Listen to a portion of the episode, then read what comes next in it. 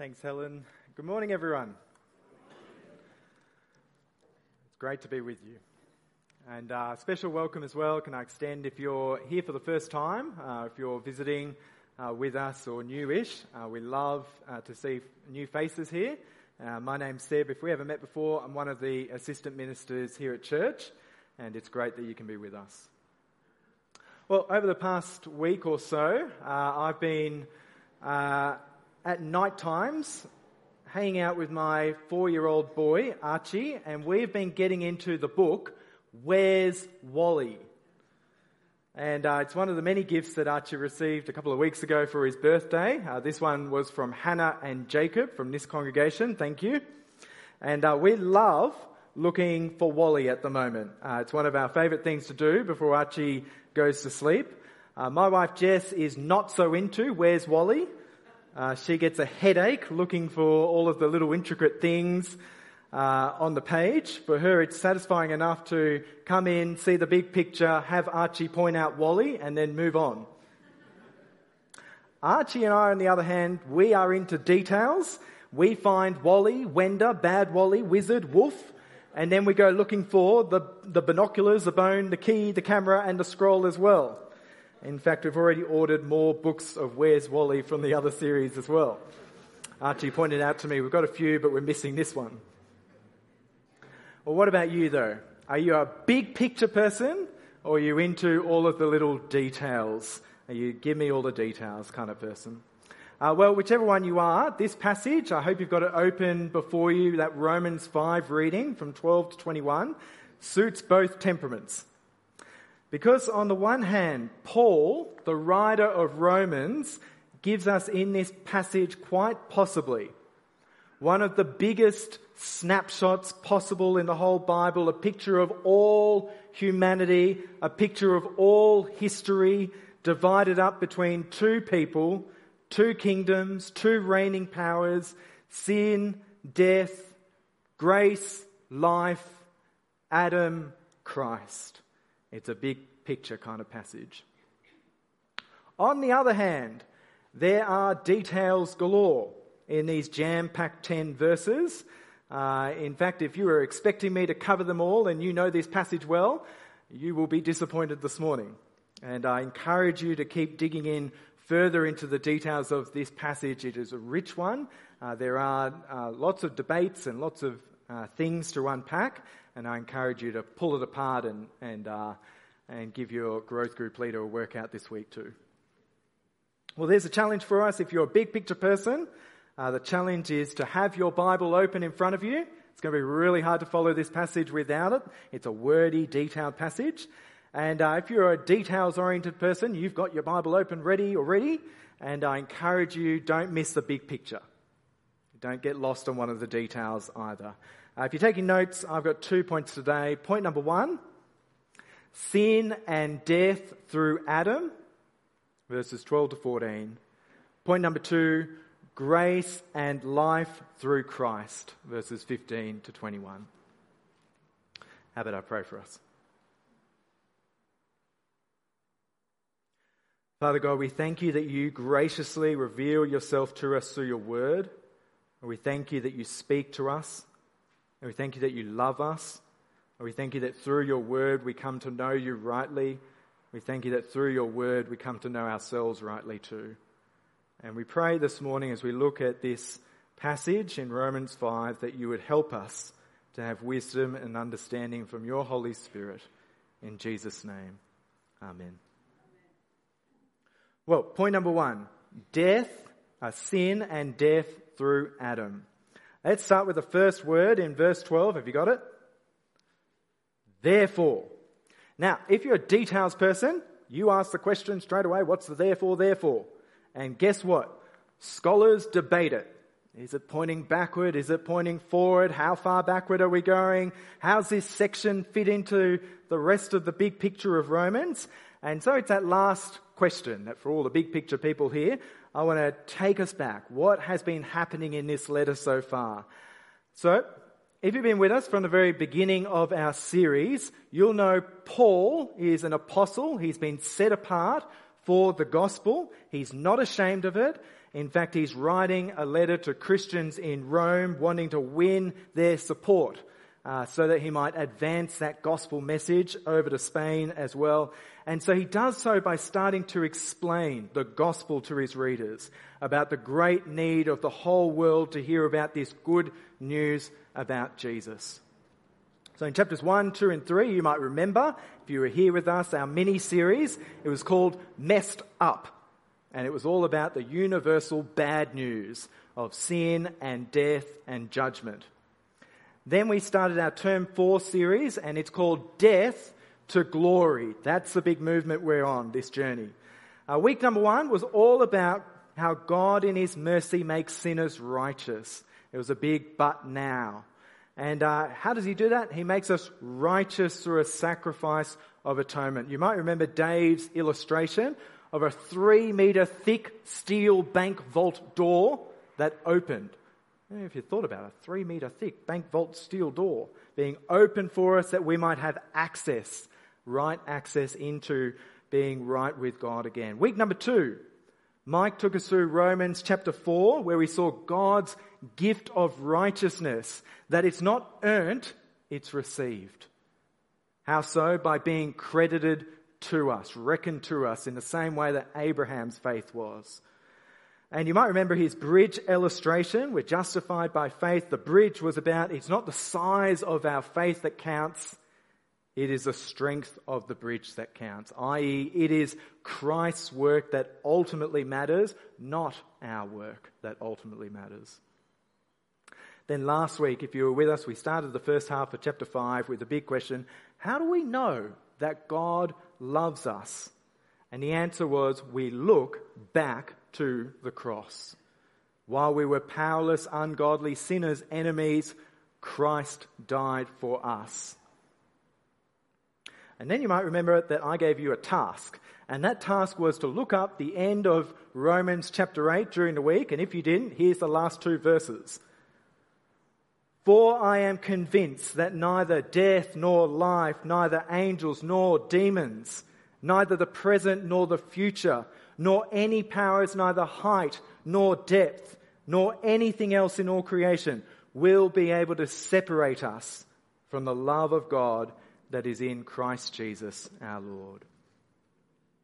Now, here's why all of that matters as we come to this passage. It's because I think the therefore is therefore in chapter 5, verse 12 to scoop up, in particular, chapters 5, 1 to 11, which is all about the benefits, the wonderful good things that come with being a Christian. Now that we have peace with God, now that we are justified, now that we've been reconciled to Him, no longer as His enemy, we have peace through what? The past event of the cross. And it's that past that guarantees our future to come. And so I take it Paul actually builds on that argument as we hit this next part in chapter 5. On his way to chapter 8, it's to give us assurance. So that's my goal this morning to give us assurance about our future hope and glory to come. And he does this by addressing, well, what are some of the big obstacles that might tempt us to think otherwise, that might make us uncertain? And in chapter 5, it's kind of like he's saying, Death won't separate us from Christ. Chapter 6, sin won't separate us from Christ. Chapter 7, the law won't separate us from Christ. Chapter 8, nothing will separate us from the love of Christ Jesus. So there we go. If you're a big picture person, there's the big picture. To show the movement of chapters 5 to 8. Now for some details in our passage, verse 12, slowly. Therefore, just as sin entered the world through one man, and death through sin. And in this way, death came to all people because all sinned. Well, let's stop there. I want you to notice a couple of things. The first one is grammar. Yay! Paul starts a comparison statement. Did you notice it? Just as. Just as, dot, dot, dot. And then, a little later on, we wait for the so also. Just as, so also. Here's the thing the so also never comes. At least not now. And that's a problem because we read this passage and straight away we kind of go, oh, this is, this is not as easy as 1 to 11. This is, this is harder. Paul doesn't start what he, uh, finish what he started, and you might even see at the end of verse 12 in your Bibles, there might be a dash And it's kind of like from the end of verse 12, Paul suddenly breaks off what he started and it's, he wants to clarify a few things. He's expecting some pushbacks and he doesn't want you to misunderstand what he's saying. So it's actually not until you get to then verse 18 and 19 that Paul will finish off the comparison he started. So there's the first tricky thing. Secondly, notice what Paul is describing here in verse 12. And it's three downward stages related to our earlier reading from Genesis 2 and 3. What we often call the fall of humanity episode in the Bible. So here's stage number one, verse 12. Sin entered the world through one man. Here's that phrase, one man. It comes up seven times in this passage. It's quite deliberate. And here it's talking about Adam, a real historical Adam. The name Adam means man or humanity in Hebrew. And this first man, remember back to our reading, was given a commandment by God. In chapters uh, Genesis 2 verse 17, and he broke it. He disobeyed that command. He ate the forbidden fruit. Eve, the first woman, was implicated too. But interestingly, I don't know if you picked it up or have noticed it before, Adam is the one who's held responsible by God. He was given the command before Eve was even brought into existence. So that Genesis 3 verse 9 is not a where's Wally moment, it's a where's Adam moment. The Lord God called to the man, Where are you? And Adam hid, afraid in the garden. Stage one sin entered the world through Adam's sin. Stage two death entered the world through the one man too. Remember God's warning to Adam for when you eat of it, you will certainly die. Sometimes you hear people say death is natural, it's only natural, and uh, that's not true. Death is not natural, not according to the Bible.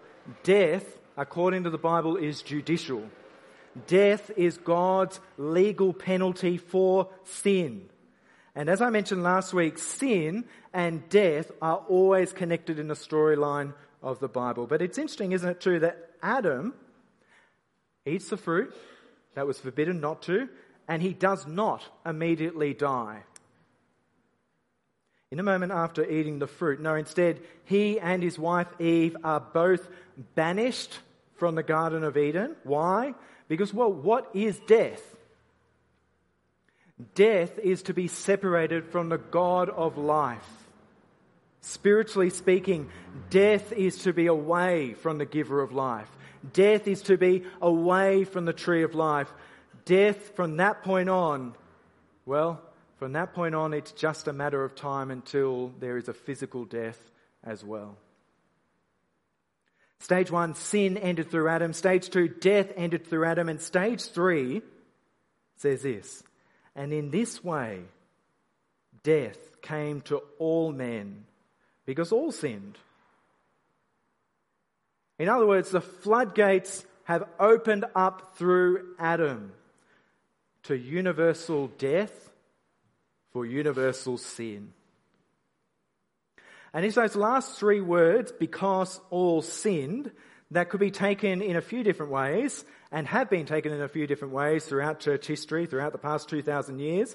Uh, but it's probably best, I think, to understand them through the idea of Adam being our representative. In other words, when Adam sinned, we are, to, we are considered to have sinned as well. And it's that last point that may culturally for us be a bit of a knee jerk. Uh, for us, Western individualists, we don't necessarily like the idea. How's that fair? That I bear the consequence of another person's action before me, Adam? And uh, to that, I'd say we have to, I, I, think this is true in our life. It's just pointing out that actually our culture finds this harder to believe than other Eastern and African cultures. Uh, but we're not an island. We have, we have family histories, we have family genes and descendants. I called my dad during the week and was asking him after a story that I've heard before. And, and I don't know if you've uh, hit that zone in your life or you know someone in your family who has, uh, where suddenly it becomes very interesting to look up family ancestors and uh, family tree lines and to see where you came from. And well, my dad's been through that phase and uh, he's shared it with us children as well. And I remembered one of the stories that he told us uh, was a story about uh, descendant of his, and he picked it up. I don't know how he came across this, but it was in a book uh, called, oh, I've forgotten what it's called. Here it is Commonwealth of Thieves. And uh, the quote, here, there we go Commonwealth of Thieves. You know where this one's going. Uh, the quote goes Emancipated slaves were to join Phillip's fleet too, ten of them. John Martin had stolen cloth coats, breeches, waistcoats, a petticoat and a cotton gown from a dwelling house where he may have been a servant. The son of the house saw Martin decamping with the stuff. The jury valued the theft 39 shillings, below the capital threshold of 40 shillings. Perhaps in an attempt to save Martin the gallows, Martin's court appearance took all of 10 minutes. Britain was through its institutions telling all such people and more to be gone and uh, so, John Martin, uh, there was also an, on, that boat a John Randall. John Martin ended up marrying John Randall's daughter, and uh, ended up, when you, what, was it? It is. John bore Sophia, Sophia bore Susanna, Susanna bore Adelaide, Adelaide bore Arthur, Arthur's son named Stanley, Stanley bore Lee, Lee's son named Richard, the father of Sebastian. And it gets better. Who sent John Martin and John Arthur to the settlement? Dad said it was Admiral John George Young who first proposed in 1776 to government there be a settlement bot- uh, in botany. In other words, it was your mother's side who sent your father's side here. And he added, and they've been ordering us around ever since. Well, all of that to say, decisions in the past really do impact the present. And uh, we might ask the question, well, why is it fair that uh, we should die for what Adam did? How does that work? And uh, here's just a couple of short examples to show that this is not some foreign principle to what we're familiar with, uh, to illustrate the idea of a corporate uh, representative. Uh, it's a bit like the elected federal foreign minister who signs up a treaty for our country with another nation well, we're bound to that treaty. Uh, or if in the future, I hope this does not happen, but if in the future our Prime Minister declares that we are going to war with or without another country, uh, that action of our representative has great impact on us as a country. Uh, or a different example and a different uh, line and angle. Uh, let's say you go to a cricket match at the SCG and it's the last ball of the match and the Aussie captain hits the winning runs for four and you cheer because why? We won! Now that did not happen in the T20 series recently. It's been very disappointing. But the idea is the same. We won. No, they won. They hit the winner. No, we won. Corporate representative. And it's the same idea here in this passage. Adam's sin is called our original sin because we stand in solidarity with Adam. We're not just guilty though for Adam's sin, we also sin like Adam too. We are guilty for our own sin as well. But we're part of Adam's family, which is to say that we're not born neutral. Uh, there's an old false teaching, it's a heresy, it comes from Pelagius, uh, in the fourth century, a British monk, and it has the idea that comes out of this passage that no humans only imitate Adam's sin. We just copy it. Otherwise, we're more or less a blank slate. And uh, that is just not, it's quite the contrary. Uh, it's rightly been declared a heresy because we, as Augustine helped argue for at the time, and since then the reformers have argued for it, we belong to Adam's humanity. And if you're losing track a little of the detail, a big picture reminder might be helpful. It's as if Paul is setting up two domains in this section. You're either in Adam, and we all start there, or, and he's going to get to this, you're in Christ. And that'll become very significant in the next chapter or two as well. Two humanities, the old one and the new one. But all of us, we start in Adam. We live outside the garden now because of his sin. But like Adam, we too are born with a will that is bent towards sinning. Through Adam's sin and death came into the world and they are like a power over the world. We're all born slaves to sin. The psalmist David will put it like this later in Psalm 51 verse 5. Surely I was sinful at birth, sinful from the time my mother conceived me. Elsewhere, Paul will write at the start of Ephesians 2 As for you, you were dead in your transgressions and sins in which you used to live, when you followed the ways of this world and the ruler of this kingdom of the air, the Spirit who is now at work in those who are disobedient. Well, this is the point where Paul breaks off for a moment from the comparison he started in verse 12. So let me read to you verses 13 and 14. To be sure, sin was in the world before the law was given, but sin is not charged against anyone's account where there is no law. Nevertheless, death reigned from the time of Adam to the time of Moses, even over those who did not sin by breaking a command, as did Adam, who is a pattern of the one to come. And the basic point that Paul is making here to his Jewish and his Gentile readers is he's reinforcing that same idea that Adam is our representative head, that the consequences for Adam's original action, death for sin, do really apply to everyone. Even those who lived in that time period from Adam through to the period where Moses received the laws, even when there weren't laws to be broken. And yet death still reigned. That's the proof that sin still dominated, that death still reigned in that whole period. Judgment was poured out. It's not hard as you read those chapters. You see Cain kill his brother, you see the flood that, uh, that uh, is a judgment upon actual sin. Death still reigned. And Paul's point is that sin was in the world even before the law was given. And so, what we've seen in verses 12 to 14 so far in point one is that sin and death come through Adam.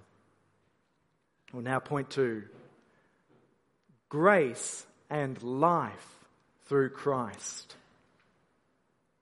In that last line in verse 14, Paul writes a key phrase for this whole passage. It's that Adam is a pattern, or literally a type of the one to come. It carries the idea of a wax imprint to give a shape towards something.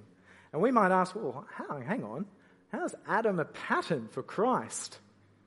Well, the key parallel that Paul wants us to recognize here in this next section is that the one and the many pattern. Both Adam and Christ have acted in ways that hugely affect the life of so many others.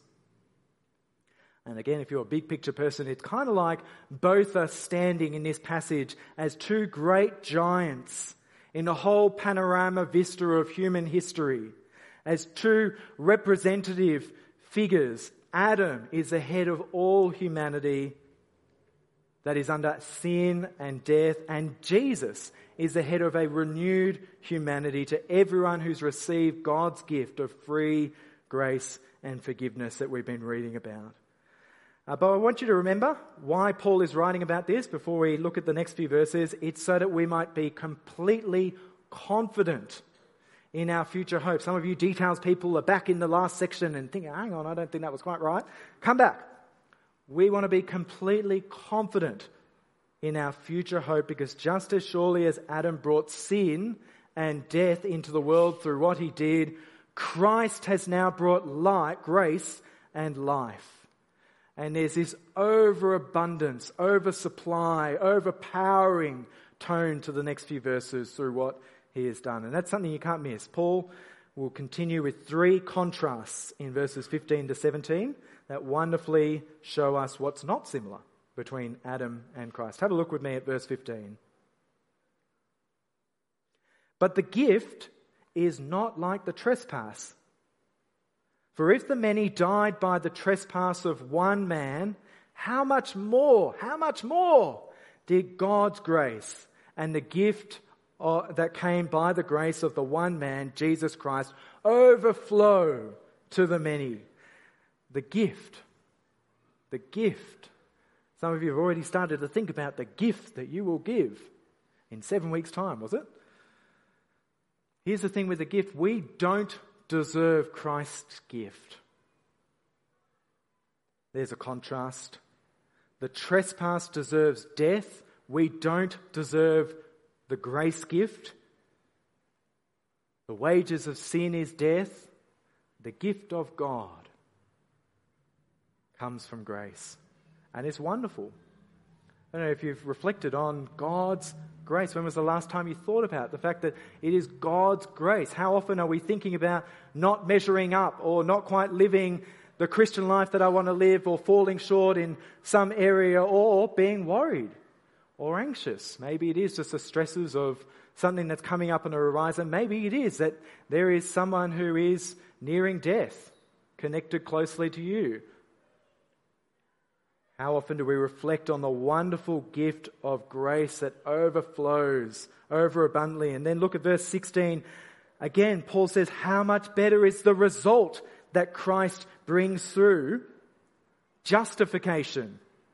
Justification, remember back to the idea of being acquitted, not guilty before the judge. How much better is that result than what Adam brings, which is condemnation?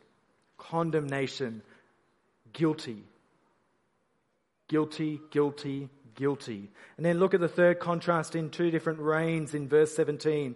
Let me read it. For if by the trespass of the one man death reigned through that one man, how much more will those who receive God's abundant provision of grace and of the gift of righteousness reign in life through the one man, Jesus Christ? In Adam, death reigns. As Martyn Lloyd-Jones put it, the world is a place of cemeteries. And Paul is saying here, how much more will life reign than death? Well, not if you're a details person following along. Actually, it doesn't say life reign than death. It says, how much more will Christians reign with Christ forever. Those who receive God's abundant provision of grace and of the gift of righteousness. In other words, it's not just that we're declared through faith not guilty. It is that we are also invited to come. Connected, joined to Christ. Soon Paul will tell us adopted into God's family with the spirit of sonship in us, able to call out Abba, Father. But who are we joined to? As 1 Corinthians 15 will pick up the last Adam, the second Adam, the true Adam, the one who Adam should have been. And what was Adam's work, his job, his task? To reign and have dominion. And that's what Christ has done. Perfectly being obedient in his perfect life, perfectly suffering on the cross. And he didn't stay in the grave. He rose from the grave, resurrected, was seen by many eyewitnesses, ascended into heaven and is seated at right, the right hand of God, soon to be revealed on the last day. And we will reign through Christ our Lord. How much more will Christians reign? So once again, Paul gives believers reasons to be certain of future glory. Is that what we think about? Is that what we reflect on? And so now look briefly at the last part from verse 18. Consequently, just as one trespass resulted in condemnation for all people, stay with me, so also righteous act, one righteous act resulted in justification and life for all people. Now, just a side point, Paul is not contradicting himself here. There have at times been, this has been one of the verses where people will go to to argue, or Paul taught universalism, that all people will be saved. And it's from this verse, and life for all people. Now that's not true. Not in a, it makes no sense of the context of what Paul is saying in 12 to 21. It makes no sense of the context of what Paul has been arguing in chapters 1 to 4 as well. Paul is not contradicting himself. The all people are the all people who believe in Christ, joined to Jesus' family. For just as through, continuing verse 19, through the disobedience of the one man, the many were made sinners, so also through the obedience of the one man, the many will be made righteous. And finishing up, the point is this that Paul is emphasizing that Christ's salvation will be effective. Again, he's saying, as surely as that was true of Adam, this is true of Christ. And in those last two verses, verses 20 and 21, uh, we see the law was brought in so that the trespass might increase. In other words, don't walk on the grass. What do you want to do immediately? Walk on the grass. The law magnifies sin. It increases our desire to sin. And uh, Paul's going to pick up the law theme in the chapters to come. But, but, what's he saying here? But where sin increased, grace increased all the more. So that just as sin reigned in death, so also grace might reign through righteousness to bring eternal life through Jesus Christ our Lord. And it's wonderful. And as we get to each of the next few chapters, notice what it ends with through Jesus Christ our Lord. Grace reigns even more in bringing us eternal life in Christ Jesus. And that's the basis that Paul wants to remind us at this part in the letter of Romans that we can now enjoy that life that is in Christ. We can now enjoy peace with God presently, but we can also have certain hope for the future, knowing that not even sin or death, as certain as they are in life, in this world, in this humanity, not even they can separate us from the love of Christ. Because through Christ Jesus our Lord, we have grace and peace in abundance, overflowing more and more, and it is wonderful. And so I just want to end on the note of asking you the question Are you in Adam? We all start there. But the real question is Are you in Christ? Have you been connected to Him by faith? Because there is a world of difference between Adam and Christ. Let me pray for us.